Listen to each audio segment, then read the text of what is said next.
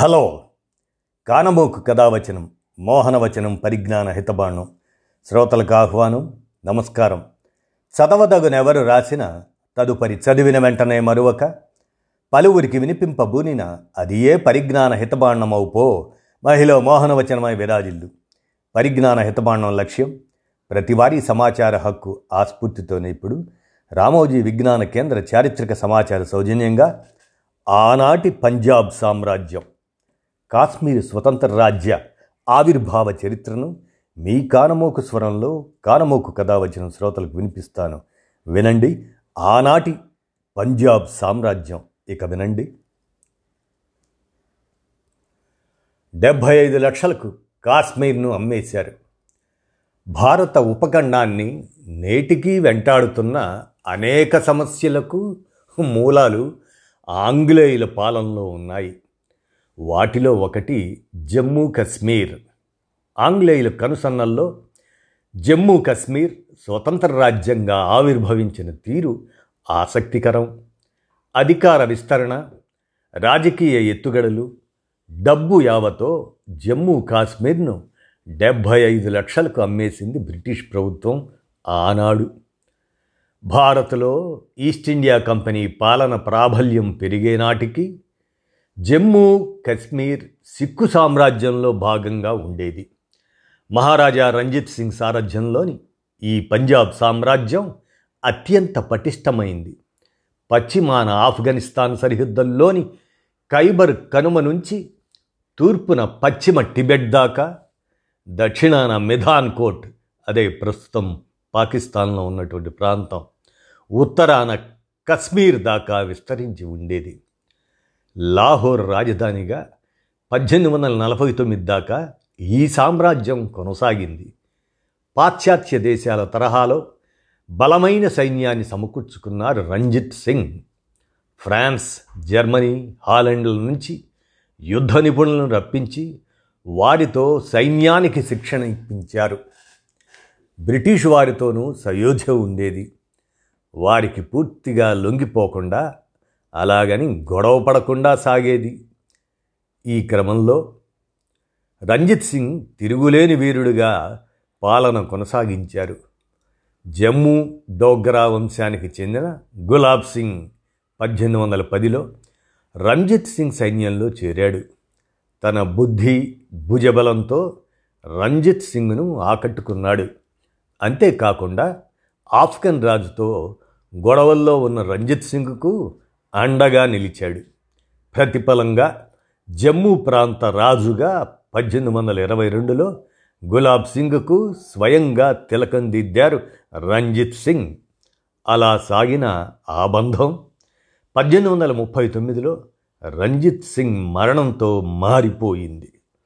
రంజిత్ సింగ్ మరణంతో సిక్కు సామ్రాజ్యంలో అంతర్గత విభేదాలు తలెత్తాయి. వారసుల్లో ఒకరినొకరు చంపుకొని అంతా అస్తవ్యస్తంగా మారింది.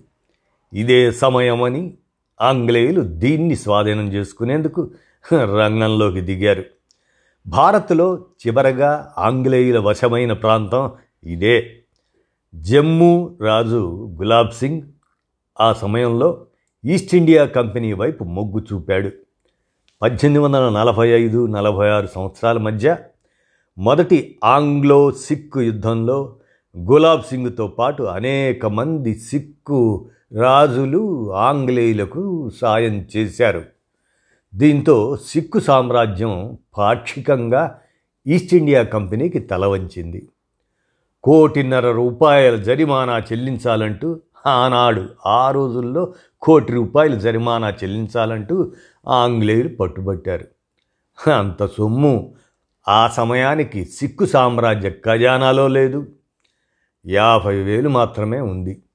ఫలితంగా సిక్కు సామ్రాజ్యంలోని అనేక ప్రాంతాలను ఈస్ట్ ఇండియా కంపెనీ స్వాధీనం చేసుకుంది. వాటిలో ఒకటి కాశ్మీర్. పద్దెనిమిది వందల నలభై ఆరు మార్చి తొమ్మిదిన లాహోర్లో జరిగిన ఈ ఒప్పందంపై ఈస్ట్ ఇండియా కంపెనీ తరపున లార్డ్ హార్డింగ్ సిక్కు రాజ్యం తరపున రంజిత్ సింగ్ ఏడేళ్ళ వారసుడు దులీప్ సింగ్ సంతకాలు చేశారు. ఆ తర్వాత వారం రోజులకే అంటే మార్చి పదహారున ఆంగ్లేయులు కశ్మీర్ను తమకు యుద్ధంలో సాయం చేసిన గులాబ్ సింగ్కు డెబ్భై ఐదు లక్షలకు సిక్కు సామ్రాజ్యంలో చెలామణిలో ఉన్న ఆనాటి నానక్షాహీ రూపాయలు ఇచ్చేట్లు ఒప్పందంగా అమ్మేశారు. అంతకు ముందే గులాబ్ వద్ద ఉన్న జమ్మూతో కశ్మీర్ను కూడా కలిపి జమ్మూ కశ్మీర్ రాజ్యాన్ని ఆంగ్లేయులు ఆవిష్కరించారు. ఈ మేరకు గులాబ్తో ఈస్ట్ ఇండియా కంపెనీ చేసుకున్న ఒప్పందాన్ని అమృత్సర్ ఒప్పందంగా పిలుస్తారు.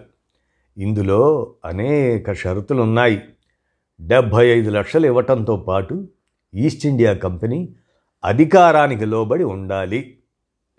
అందుకు సూచికగా ఏటా గులాబ్ సింగ్ సర్కారు గులాబ్ సింగ్ సర్కార్ ఆంగ్లేయులకు ఒక గుర్రాన్ని పన్నెండు మేలుజాతి గొర్రెలను మూడు కశ్మీరీ శాలువలను ఇవ్వాలి. అవసరమైనప్పుడు ఆంగ్లేయులకు సైనిక సాయం అందించాలి. తన సరిహద్దులను రక్షించుకోవటంలో మహారాజా గులాబ్ సింగ్కు కంపెనీ సహకరిస్తుంది. ఇలాంటి షరతులతో కొత్త జమ్మూ కాశ్మీర్ను ఆవిష్కరించిన ఆంగ్లేయులు పద్దెనిమిది వందల నలభై ఎనిమిది నలభై తొమ్మిది సంవత్సరాల మధ్య రెండో ఆంగ్లో సిక్కు యుద్ధం తర్వాత సిక్కు సామ్రాజ్యాన్ని పూర్తిగా తమ స్వాధీనంలోకి తెచ్చుకోవటం తదనంతరం చరిత్ర అన్నమాట. ఇదండి ఆనాటి పంజాబ్ సామ్రాజ్యం. కాశ్మీర్ స్వతంత్ర రాజ్య ఆవిర్భావ చరిత్రను రామోజీ విజ్ఞాన కేంద్ర చారిత్రక సమాచార సౌజన్యంగా మీ కానమోకు స్వరంలో కానమోకు కథ వచ్చిన శ్రోతలకు వినిపించాను. విన్నారుగా? ధన్యవాదాలు.